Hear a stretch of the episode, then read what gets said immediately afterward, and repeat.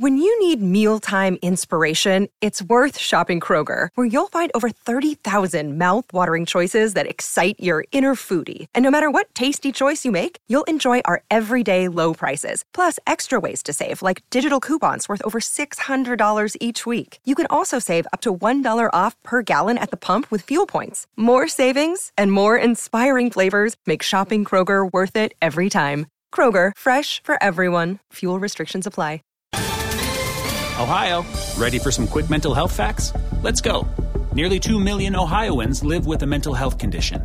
In the U.S., more than 50% of people will be diagnosed with a mental illness in their lifetime. Depression is a leading cause of disability worldwide. So, why are some of us still stigmatizing people living with a mental health condition when we know all of this? Let's listen to the facts and beat the stigma. Ohio, challenge what you know about mental health at beatthestigma.org. Beefy,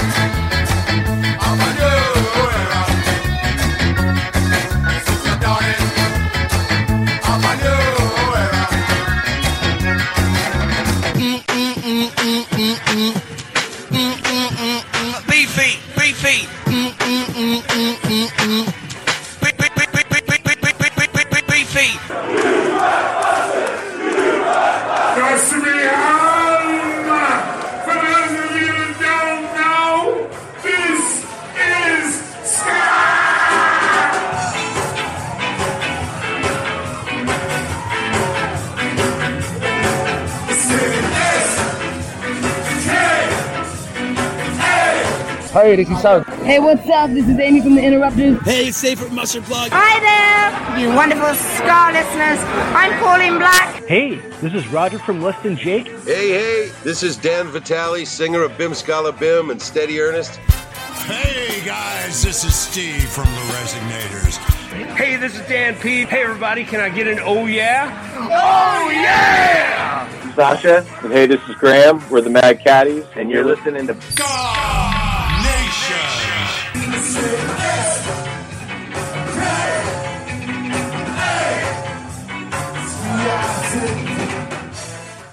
You're with Beefy. You're on the world's number one Ska Radio show, Ska Nation Radio with Beefy. This is pretty uh, spectacular for me because, as an extra special treat, we are going to interview one of Australia's kind of um, newborn creatives in the ska punk genre, the Kittyhawks. Now, I've been on these guys ever since they came on the scene.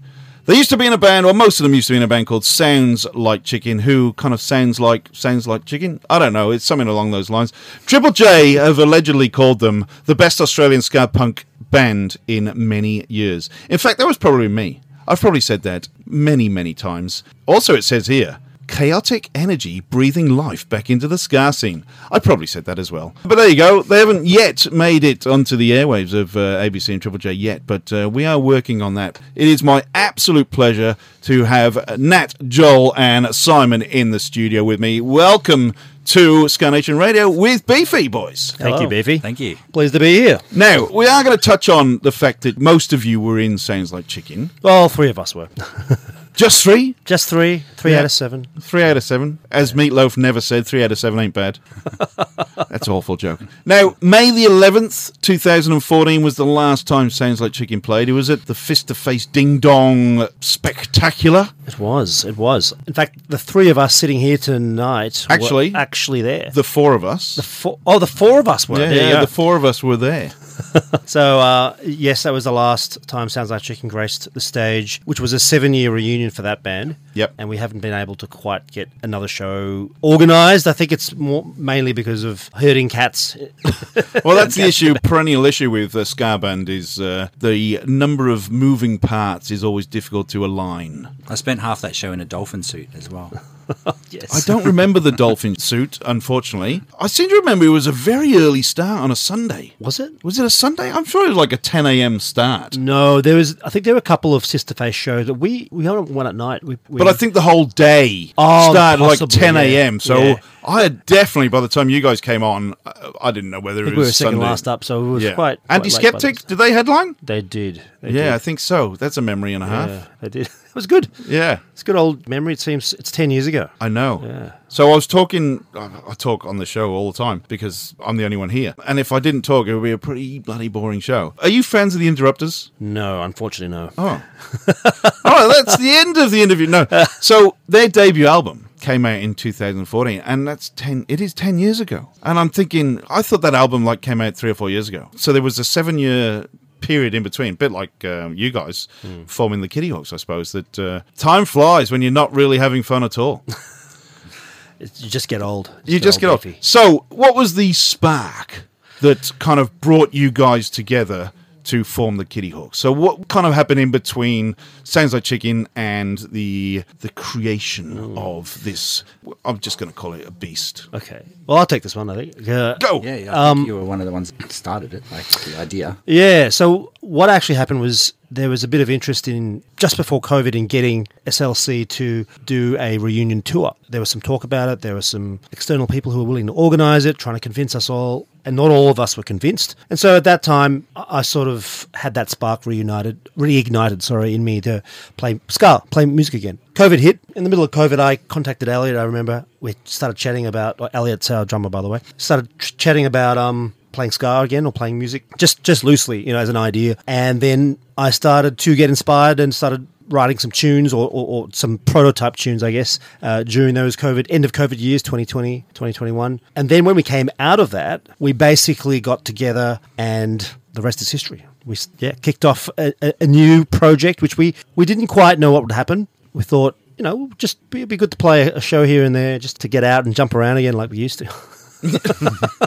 Well, we're all older now, and it's uh, the jumping around bit is. Although I have to say, I mean, the energy that you do show on stage, as well as uh, Simon. Not too sure about you, Joel. You're a bit. Oh, I'm uh, stuck behind the keyboard. Yeah, as well. But in terms of jumping around and being energetic, and that's what it's all about, actually, because there's nothing more irritating for me as a fan. I am not a musician by any means, and seeing people kind of static, you know, Yeah. isn't the most uh, satisfying of live music experiences when people are just there. that feedback's good to hear, Beefy. I mean, it, we, I think we're having fun, and that's the main reason we're moving. We're just Yeah. getting into it. Yeah, yeah. What do you feel, Simon, when you With that big kazoo around? of yours, weighted down. Um, yeah, obviously, just want to get get up there and, and knock out the tunes. Yeah. I, I think it's a problem with live music today. I was I was chatting with, with the guys on, on the WhatsApp chat. People are going to gigs, but they're they're, they're standing back. They're, they're sort of watching and, and, and listening, but they don't get as involved as, as they Yeah. used to. I went to the Blink One Eight Two gig last night. Looked down into general admission, and even the front three rows were, were pretty much you know quite placid. Yeah. Considering go back 15 years, I watched Blink 182 in Manchester. People are falling over themselves, getting thrown from side to side. You would have had them here at Big Day Yeah. Out and, and whatnot. Yeah. The, the vibe was just totally different. And- Yeah, and I think the fact that uh, that demographic now, Blink One Eight Two, in their prime, everyone was in their twenties, but the same fan base is still there now. They're in their forties, and it's Now they got back problems. exactly right. But I think the fact that obviously you just pointed out that you and Simon, the rest of the band, are quite energetic, actually gets the crowd more involved. Because if you are standing still, then the crowd don't reflect that; they don't feed off that energy. Yeah, I, I mean, I, sometimes I look at some bands that just stay still, but they're not ska bands, but they still have that energy somehow. If you, Hmm. like, I don't know, Thom Yorke, Radiohead doesn't necessarily jump around, or sometimes he does. Doesn't say much, but he projects an energy somehow, and and that's okay. But yeah, I can't do that. I'm, I have to. When you're playing ska, I mean, ska's happy music, right? Of course, it It's- is. But, but but that's the thing. Like when we when we write the music, when we're sat in the practice studio and we're, we're putting music together, half the time when we're working out riffs, it's will someone dance to that? Will someone get up and, and start Yeah. skanking to that? Because the last thing you want to do is is write boring music or, or music that's going to have people s- stood back. And really, ska music's prime sort of style to to, to do that. Yeah. Hmm. So talk us through the has the writing process changed from Sounds Like Chicken Days to today? Is it more a group effort or uh, is is there kind of an alpha type character in the band that kind of takes the lead? Well, we can all chime in on this. I, I think the writing style will change a little bit. SLC days, it morphed as well. I mean, we had myself, we had Dave, we had uh, Niall, we had people that put together things. In the Kittyhawks, like I said, I started it in lockdown in terms of the writing process. So I, when we got together as a band, so we had this thing going where every practice have to introduce a new tune, you know. Uh, but it wasn't finished. It was, there were always ideas. Some were more finished than others. Some had a few lyrics. Some had no lyrics. Some just had riffs. And so the writing process at the moment Uh, for the songs that we have has sort of come from a genesis of stuff I've written, but we come together and we mold that together. We put ideas together, we change things around, we write, share in the lyric writing, etc. But it usually starts with an idea in the head for a horn line, and then maybe a guitar riff, and then starting with an intro a verse, chorus, maybe a bridge, and seeing if they meld together. And then after that, does this sound cool? Can I imagine this as a as a song that would, yeah, be something that I would like? Or, Yeah. And if the guys like it too, then it b- takes a journey of its own to becoming a, a, a Kittyhawk song. Yeah. Yeah, sure. I mean, we've, we've talked, you know, I, I know you guys a little bit now, mainly through Elliot and some of the dealings we've had getting these songs out to uh, everyone. But I mean, the word was that you basically sat in a rehearsal studio molding what you could do for basically two years before unleashing yourself into the Melbourne live music scene. I don't know if it was quite two years, but it was over a Probably year. felt like it, yeah. Probably felt like it. That's right. When, from the probably from the start of the Yeah, idea. Probably from the start of the discussions in the WhatsApp and the let's get together. It was Yeah. probably two years, Oh, right, but yeah. we wouldn't have started like practicing that Yeah. week, that exact week. Yeah. It would be like, hey, let's do this, and then Mm. who's going to be in it, and then okay, where we're going to rehearse and that sort of stuff. So that's Mm. probably the two years part is the from when we first went, let's make a band, Yeah. to playing. Yeah. would have been about two years. I was going to say the other thing is that the, the process has changed as, as we've we've gone along. I, I was a later uh, addition to the to the setup. Really, myself uh, and Basil, our trombonist, has come in even later than, than myself. So I was probably even sort of like a year down the line of, of that initial conception, and then writing and introducing to the band. I, I missed the one one song a, a practice stages. But then when I came in, I came with different ideas and, Yeah. and, and came with different uh, approaches, which then got ada- uh, adapted and changed the music a bit. Triplets. And and His favourite thing. and, and then Basil came in as as well and, and did the same. Like Basil's come in. Yeah, I think it's definitely got more collaborative as we've Yeah. gone along. Oh, right. Because yeah, it did come with here's some skeletons of songs and try it out, and oh that bit works, but maybe we make that a chorus instead of a verse. It was that kind of thing, wasn't it? Like you had Yeah. these ideas, but over time it's kind of we've just some have morphed more them. than others, Yeah. and some have, you know, where we've concentrated on one micro part of a song to change, and others have just flown quick. Yeah, and it's And just it- funny how some of them were have been a struggle to get together, and others have just like come together really easy. Like Porky No was like the biggest struggle to get together as a song, wasn't it? It was like we just had issues with it the whole way through, and it became one of our favourites. But it was just one of those ones. It just seemed like it was really hard to write that song. Now, I'm glad you compared to some of mentioned the others. Paul K. No because well, I'm going to let it let loose. And I know you've not released the album yet, but this is a live version of K. No. This is the Kittyhawks on Ska Nation Radio with Beefy, the world's number one Ska radio show.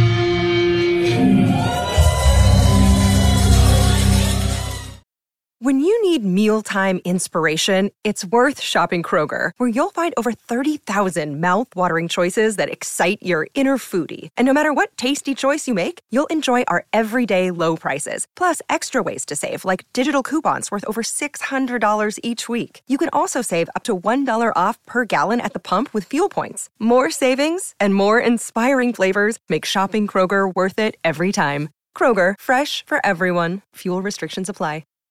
Save big on your Memorial Day barbecue, all in the Kroger app. Get half gallons of delicious Kroger milk for 129 each, then get flavorful Tyson natural boneless chicken breasts for 249 a pound, all with your card and a digital coupon. Shop these deals at your local Kroger today or tap the screen now to download the Kroger app to save big today. Kroger, fresh for everyone. Prices and product availability subject to change. Restrictions apply. See site for details.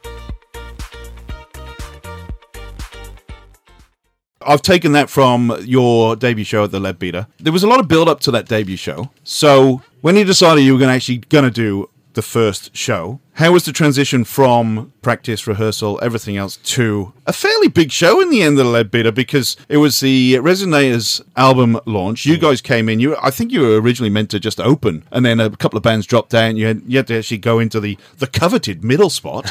um, so how was that transition and actually getting ready to do a live show? Did you know where you were going to stand? Was that all like those those stage layouts? You think, oh, I might stand here. So the answer is yes. We, we actually put a lot of effort into planning because, like has been mentioned, we had a, a long lead up, right, where we practiced hard, especially after Simon and, and then when Basil came in, we practiced a lot more frequently and we honed our sound. We actually did do a secret show at the studios we rehearse at, and we invited some select friends that had could oh, critique Oh, us and could, really? That was pre pre Basil as well. It's pre Basil, Oh, actually. This is pre Basil. It was quite. It was probably months before the show, just to see how we'd go live. And then we did another one by ourselves with no audience on a stage before the lead Leadbeater. So we knew where we were standing, and we Yeah.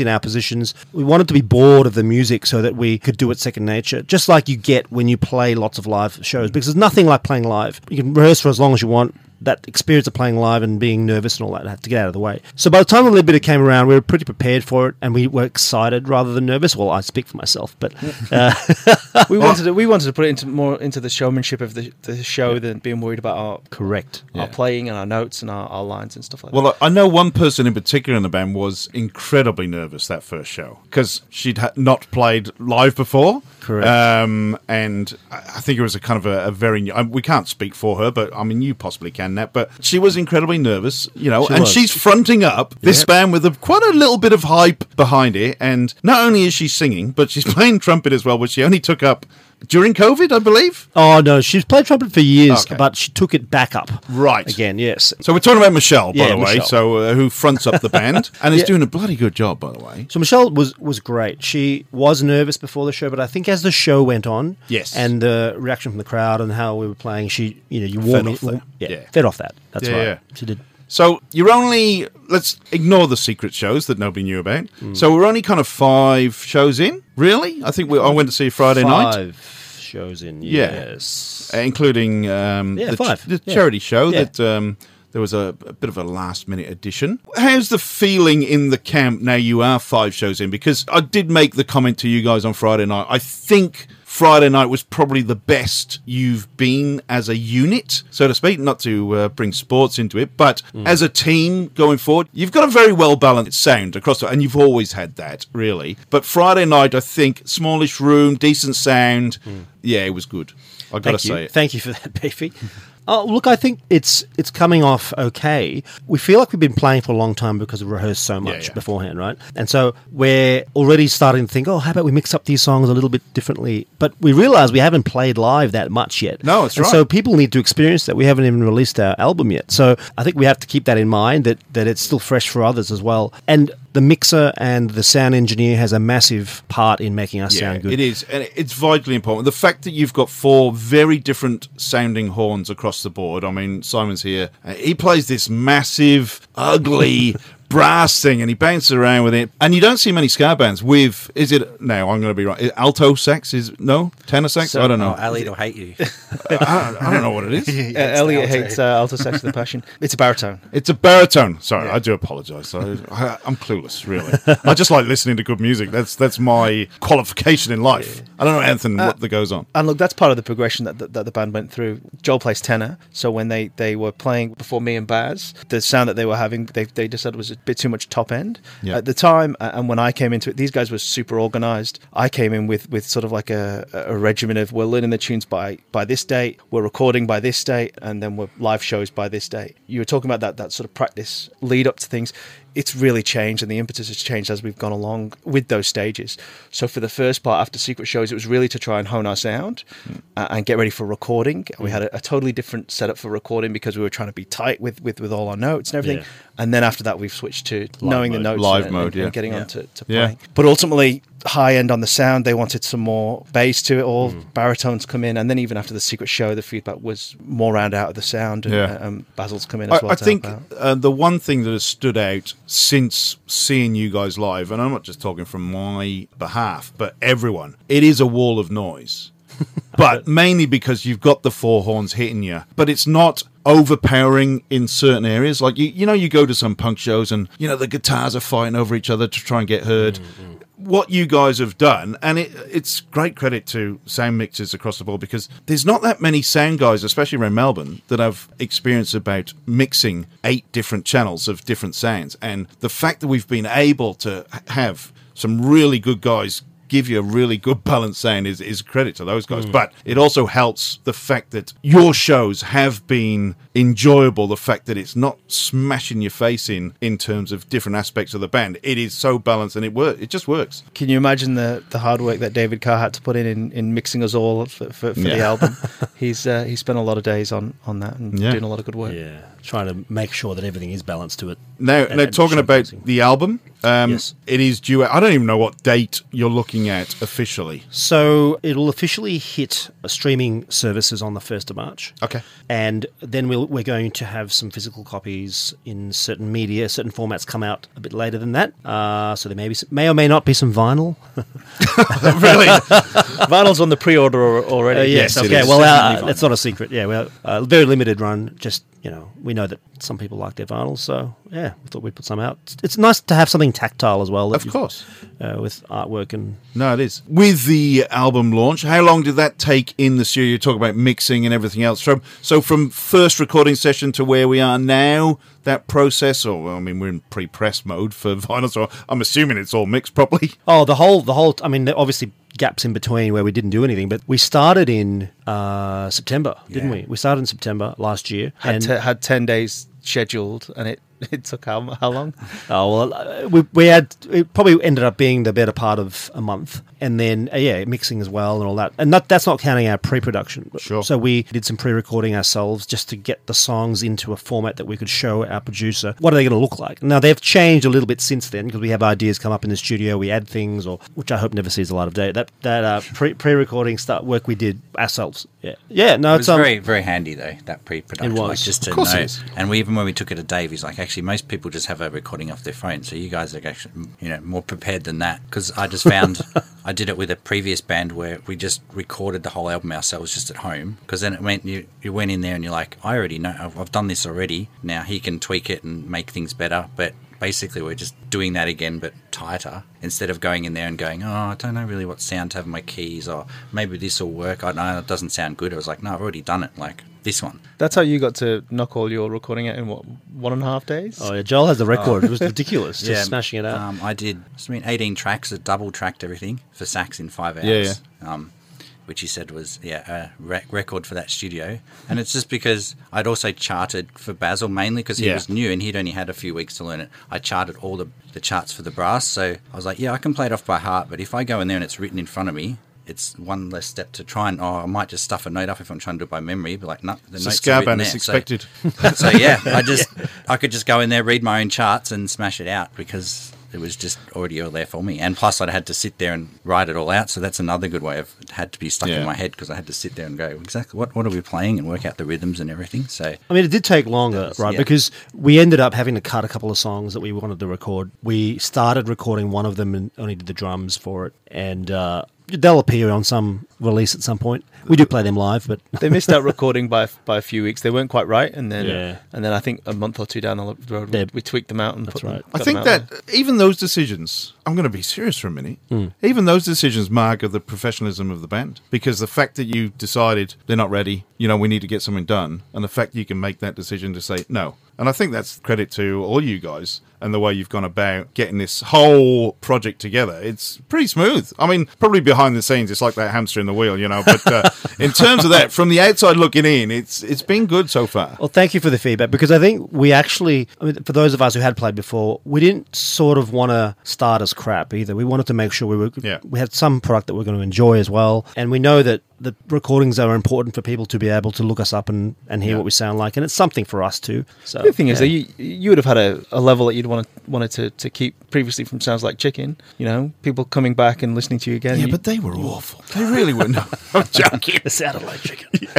But that was that. That that's true though. When we started SLC, we were teenagers, right? So Yeah. we sounded rubbish, and it took a while, many years, for us to to progress to what we became in the end, right? So we're older now. and wanted to skip that, Of course. baby steps a bit. Well, I'm glad you did skip that because uh, my favourite track so far that has been released into the wild, Beefy's Top 30 of 2023, coming in at number eight in the uh, 2023 charts, is a track called Rally Cry. I absolutely love it. You do it justice live because man, it hits you in the face when you uh, when you guys play it live. So here it is. This is my favourite track so far. Got to number eight. Like I said, Beefy's top 30 of 2023 is Rally Cry from the Kittyhawks.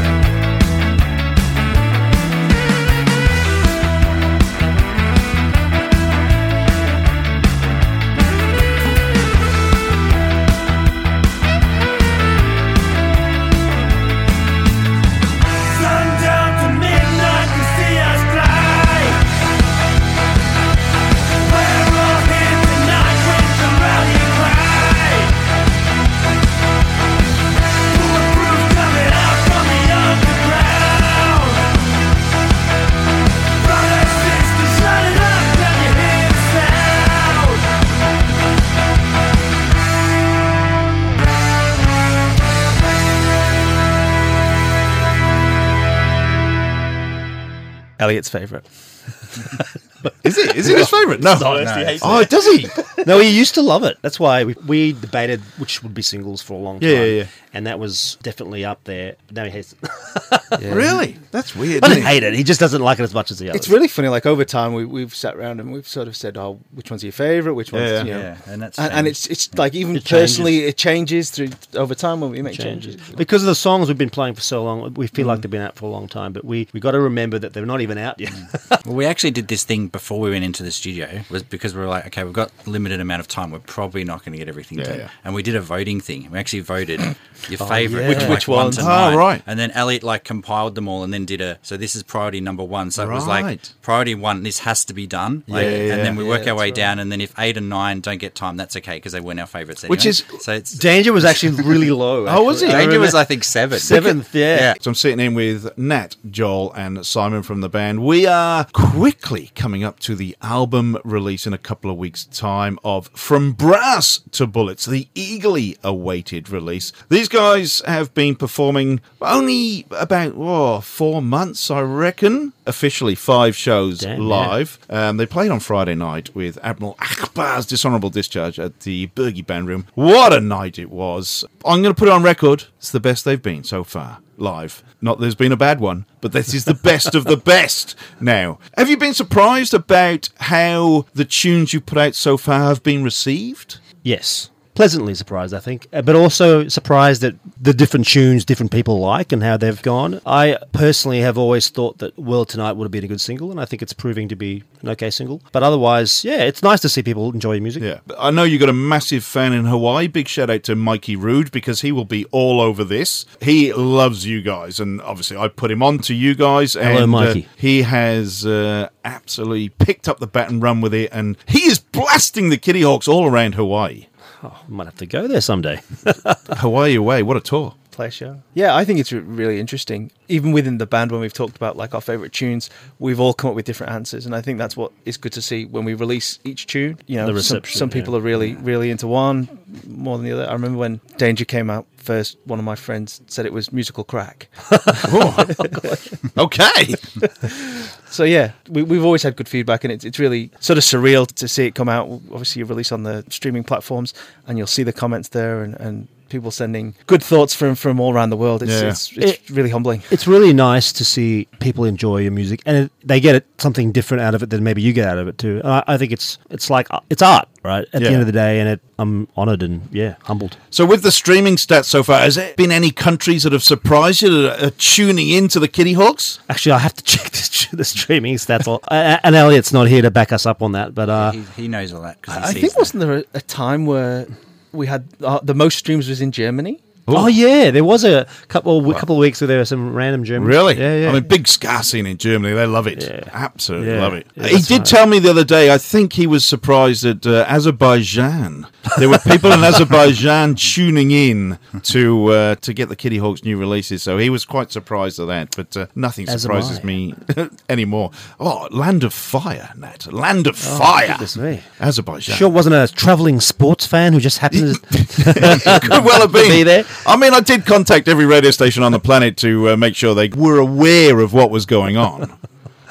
Yes, now look, it's it's a more of an international, it's a global world these days, isn't it? Yeah, with internet radio and streaming. Yeah. So it's easy. It's a lot easier to contact people as well. It is. to to actually get in people's faces. I mean, we take it for granted that everyone is more accessible now. Um, do. But it's good for a band. hundred percent. Oh, we've we've put the vinyl up for pre-order, and straight away we've got orders in America, orders in Europe. It's it's strange to see. Yeah. That's right. Hopefully, it comes out all right, and we can satisfy our American and European uh, pre-orders. The other thing that uh, I do want to touch on is your artwork and merch. Because any Kittyhawk show I go to, it's bloody everywhere. I mean, that's not a criticism, by the way. That is the way the world works now. If you're not making money from streaming and selling vinyl or CDs or digital stuff, merch is the next frontier, and it's a bastion that you guys have uh, taken by storm. I think it always has been. I think that's something we did learn from our days with Sounds Like Chicken, and that is that it's hard to make money as a band. It's hard to make money even if you're touring and you're playing heaps, especially now, coming back 20 years later, start playing again. And merch is some way we can support ourselves and we can also fund things uh, through merch. And people like it. People want Mentos. I buy merch when I see bands I Mm. like.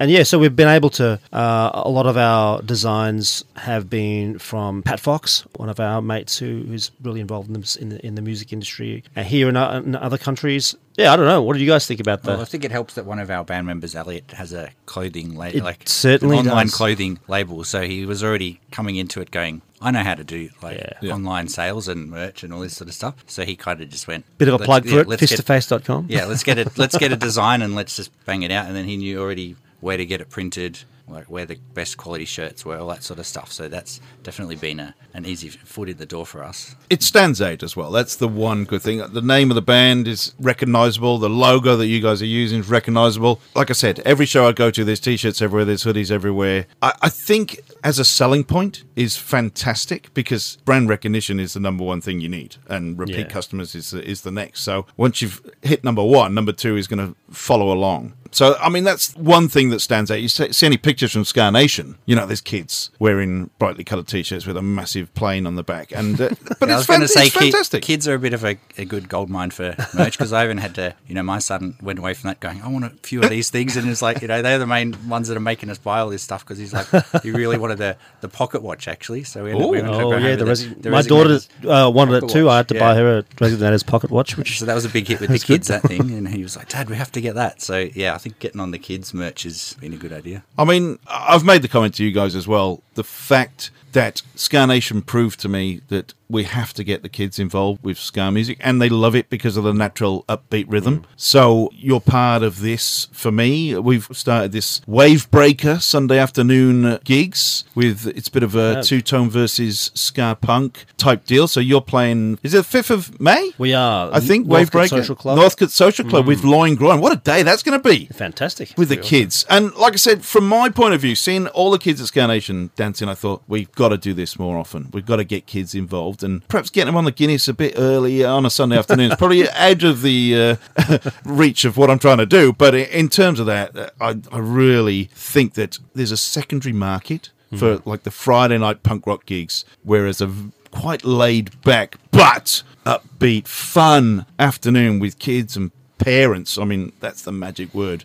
Parents uh, being able to take their kids to gigs because you can't take your kids to a Friday night gig at the on Sydney Road. I, I was actually worried that our kids wouldn't necessarily see us play for a while. So Ska Nation was a great opportunity for kids and families and band members' kids to come and see their parents play. The, the Kittyhawks. The Kitty Did- Hawk. See, it's in the old days when you grew up in the eighties. You were members of fan clubs of bands. Oh yes. So the Kittyhawks is this is you'll be doing colouring books and all sorts before you know it. I'm telling you. My son, I don't know if you saw them. He actually was inspired and made his own little. He's like, Dad, I know what I'm going to do. Yeah. I'm going to make these colouring sheets. So he sat home and he took took him ages actually. He drew Yeah. these really good pictures of like the band and stuff like that. And he's like, it's for the kids. So and and you know, entrepreneur. He already was going to sell them for what were they, fifty cents each or Nice. something. And I had to print them off on the printer and probably cost me more than fifty cents each to, to print. But it was more of the thought of it. And yeah, he was really wanting to be like. Yeah, let's let's, Let's make do it. colouring for the kids that are there. I was like, that was a good idea. You're already in the trap. The merch trap. Oh no. So you have just released World tonight. It's another banger. I'm going to play it right now, and then we'll talk about it straight after. This is the Kittyhawks. This is their latest release. Came out about well, a week and a half ago, I reckon. This is World tonight.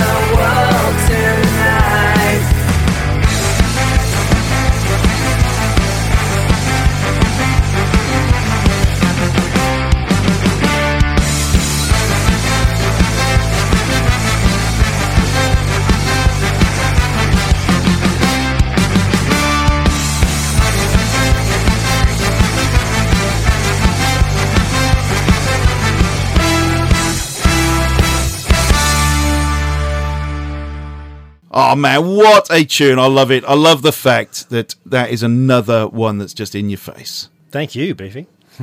yeah, it's a it's it's a tune we I don't know we don't talk that much about it. It hasn't changed a lot since we we first started writing it. It's Michelle's really gotten really confident on the vocals on that tune. I think the chorus is strong. Yeah, it, it's a. Do you want to know what it's about? of course. so when writing the song, we had this picture of uh, these two young kids stuck in a town in maybe middle America, the Midwest, just bored with their lives, wanting to break away. And it's sort of that, that imagery of, of, of, of driving until the end of the night and just getting away from normality and, and boredom. So th- that's the imagery of the song, really. There's no specific person it's about or story, but it is a- about just young, and we're not young by the way, but young adventure and, and, and, and breaking away from yeah the the norm and the and the I guess the shackles of of being in the Midwest, if you're in America that is, or in in the country town in Victoria, Gippsland. it's Gippsland all over again, isn't it? Gippsland or, or, or Bendigo, Bendigo, Bendigo. That's it. I want to ask you about your um, Inspector Gadget inspired tune. Who came up with that? Who wants to sample Inspector Gadget? So, actually, the tune itself and the Inspector Gadget bit have different origins. Uh, our bass player Tim started playing sort of the riff, you know, uh, which where the Inspector Gadget bit comes in, and I think we ran with that as imagery, and we all watched it as kids, etc. But the song itself, it's called "The Dream." It will be on the album. Was something that I heard in my head when I was having a dream. I was on my honeymoon, and I had this dream about Sounds Like Chicken having a reunion show, and that was the song playing. We wrote a new song in my dream. So then I woke up and I, I had tiptoed to the bathroom in this hotel in Vanuatu, and I hummed it into my phone, the, the horn line, and and then went back to sleep. Was that what it is? Yeah. So Oh, then the oh, next, it's on the album. It's actually on, yeah, the the actual tune from my phone. All right. And then we wrote the song from there. Yeah. Wow. Now, I've got to ask you about the horn refrain in there. So there's a breakdown in the song, and then the horns just. Is that the, the dream? Is that that song? And the horns just come in and smash you late on in the song? Yep. Man, Yes. that is so good. That riff there, when it the horns come in. Break I, out, I wish you did the whole. drum. I wish you did the whole song like that. By the way, no, I'm joking. But So the- that bit and it when you do that live, the place just comes alive. Yeah. It just explodes. You should kind of probably bring it in earlier in your set, by the way, because everyone, like the, the four or five times now we've seen you, and when that hits, it is.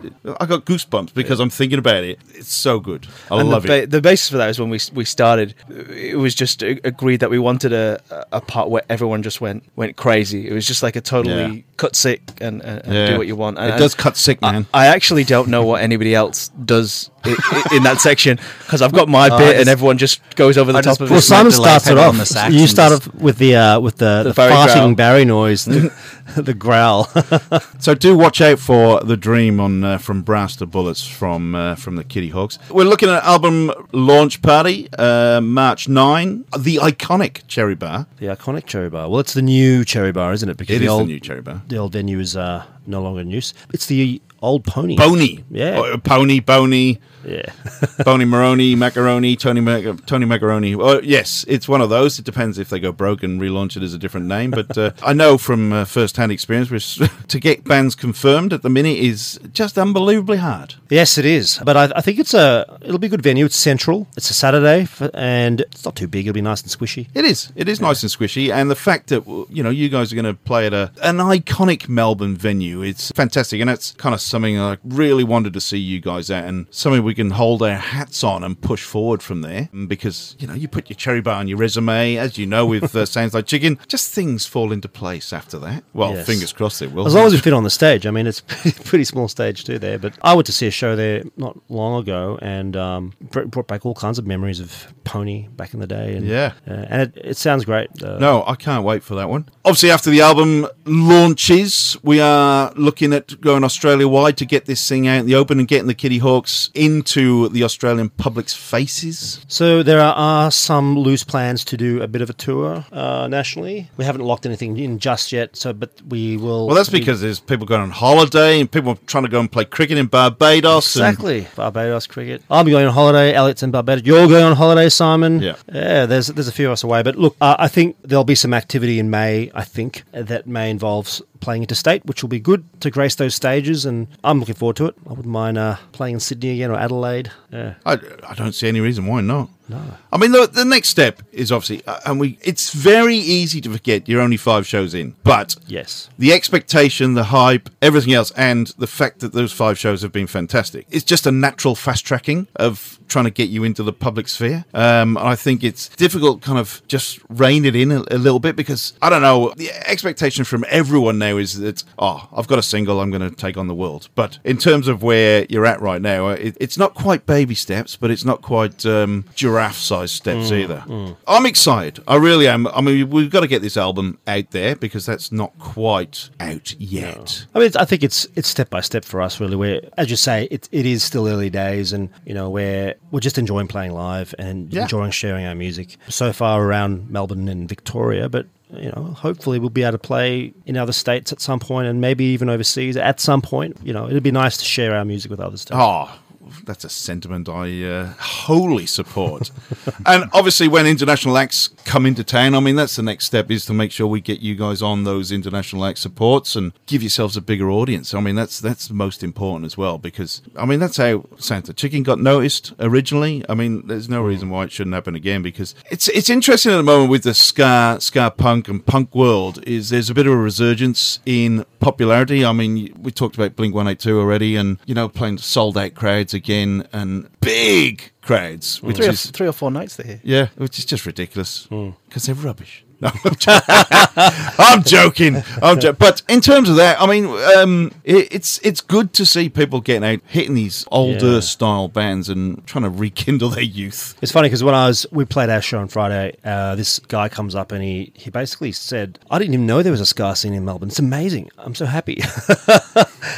so what, and the- that surprised me really. But Yeah. you know, obviously there are people out there who who don't know that there are some great ska bands in, in Melbourne. Um, and I think people like Francis from the Resignators have really done a great job in Yeah. in just keeping it alive. I think the Like, one the one great thing about Melbourne is you can go back to bands like even Johnny Longshot and the Scab Hangers that are doing traditional style ska vendors, hmm. and then you kind of bring it forward. I mean, Melbourne Ska Orchestra are probably one of the world's best live acts, hmm. going festivals all around the world, hmm. playing that. In between trad style and two tone, and then you've got Looney Tunes, Strange Tenants, Loin Groin, you know, really evoking that two tone style, and then you've got Resignators and everyone else, and all these ska punk bands. The whole well. spectrum's covered. It is. It is. You know, and there's the unknown, untalked about fourth wave. Forthcoming of ska or new tone, as we like to call it. But somebody's got to be out there doing it. The fact that we can, on our doorstep, that we have those bands, I mean, that is something we can really work with and Yes. create. And I've said this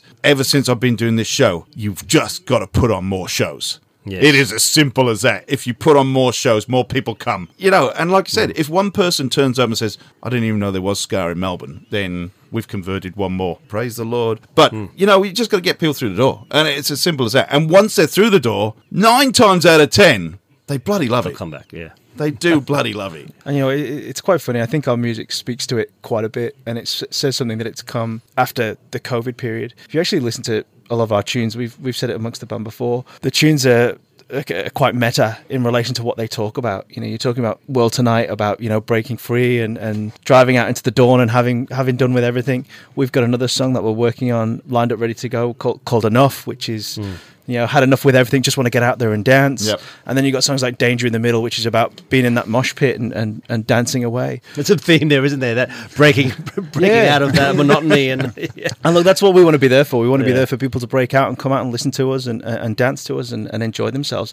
That's what our music's going to be all about. Talking about new songs that aren't on the album, mm. time frames, uh, what are we looking at to launch new mm. songs, do you think? Oh, So this is a, a bit of a hot topic. We were talking about it today, actually. I, I think, honest, in reality, we, we want to give the album some breathing room. So we'll probably We've got to pace ourselves. Yeah. Well, in terms of recordings, we wouldn't see anything new before the end of the year, uh, after the album comes out, that is. In terms of live, I don't know, we might have four, five songs in the set list that are new towards the end of the year. We'll see. I think we're going to spend some time writing uh, when the after the album's launched. We will spend some time writing some new tunes just to have there. We've already started introducing little bits Yep. into the set. We did a cover the other day, uh, which which is interesting, and I'm not going to say what it is because I want people to come to the show and guess what it is. Hey. We've got our we've got our bonus track.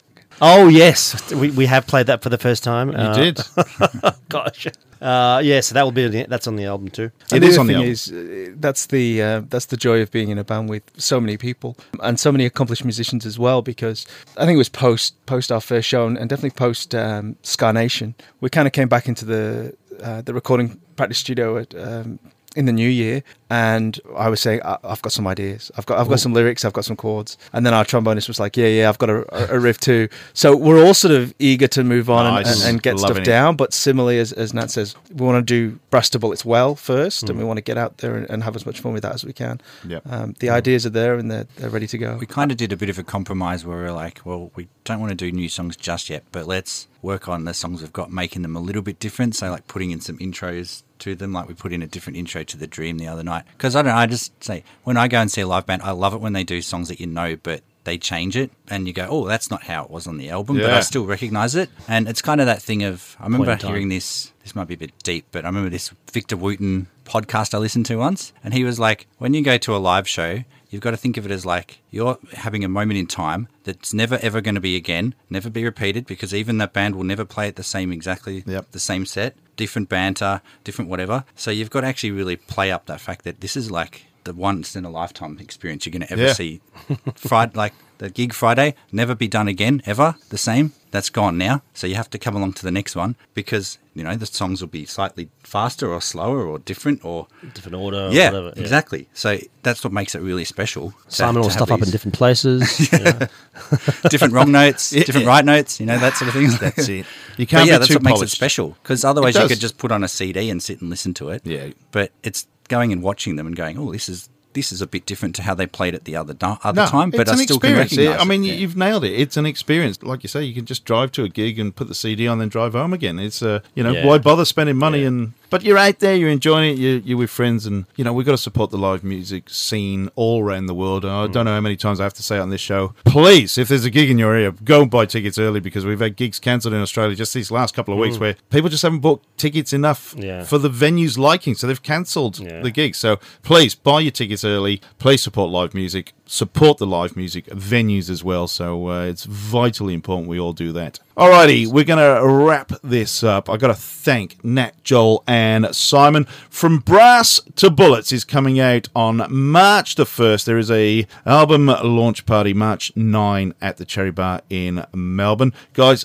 Thank you for your time. It's been an absolute honour for me to do this with you guys. Thank you. Congratulations on the fact that you've managed to pull this off in, I was going to say a short period of time for where you are right now, but it has been a long time in the making. If that makes any sense at all, I've got no idea. I'm running on fumes now, but no, I'm joking. It's absolute credit to all you guys in the band across the board that uh, you've managed to create something that is very different than we've seen in Australia for quite some time. I'm not fed up of saying you guys are the future of ska punk in this country. Thank you for the vote of confidence, Beefy. We're, we're happy to be here. Thank you. I'm happy to be a part of it. I really am because make no bones about it, we've needed it. You know, because I've said a number of times to a number of people that what was the newest ska band we've had in Australia that have hit the scene running? It just hasn't been one for a long, long time, and now you guys are here. And I'm sorry, but uh, that's the weight of expectation, and there's going to be a whole lot of pressure put on you now. All good. If we can bring Ska back to the masses, that's our job.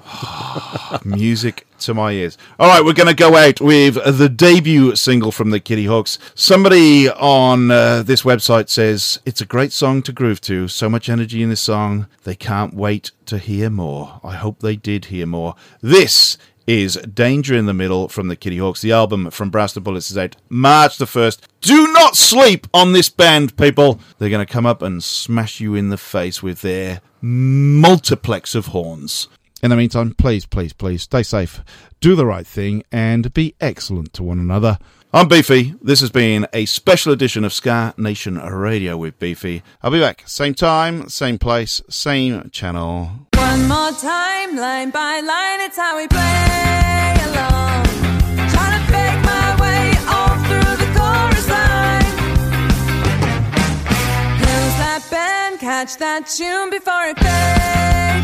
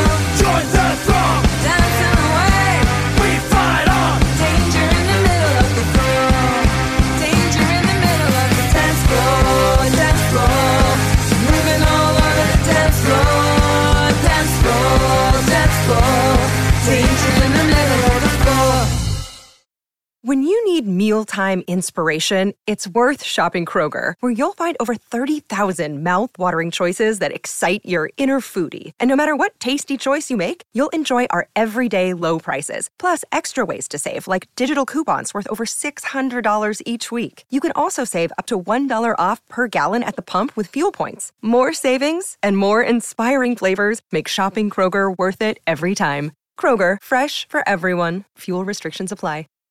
Save big on your Memorial Day barbecue, all in the Kroger app. Get half gallons of delicious Kroger milk for 129 each, then get flavorful Tyson natural boneless chicken breasts for 249 a pound, all with your card and a digital coupon. Shop these deals at your local Kroger today or tap the screen now to download the Kroger app to save big today. Kroger, fresh for everyone.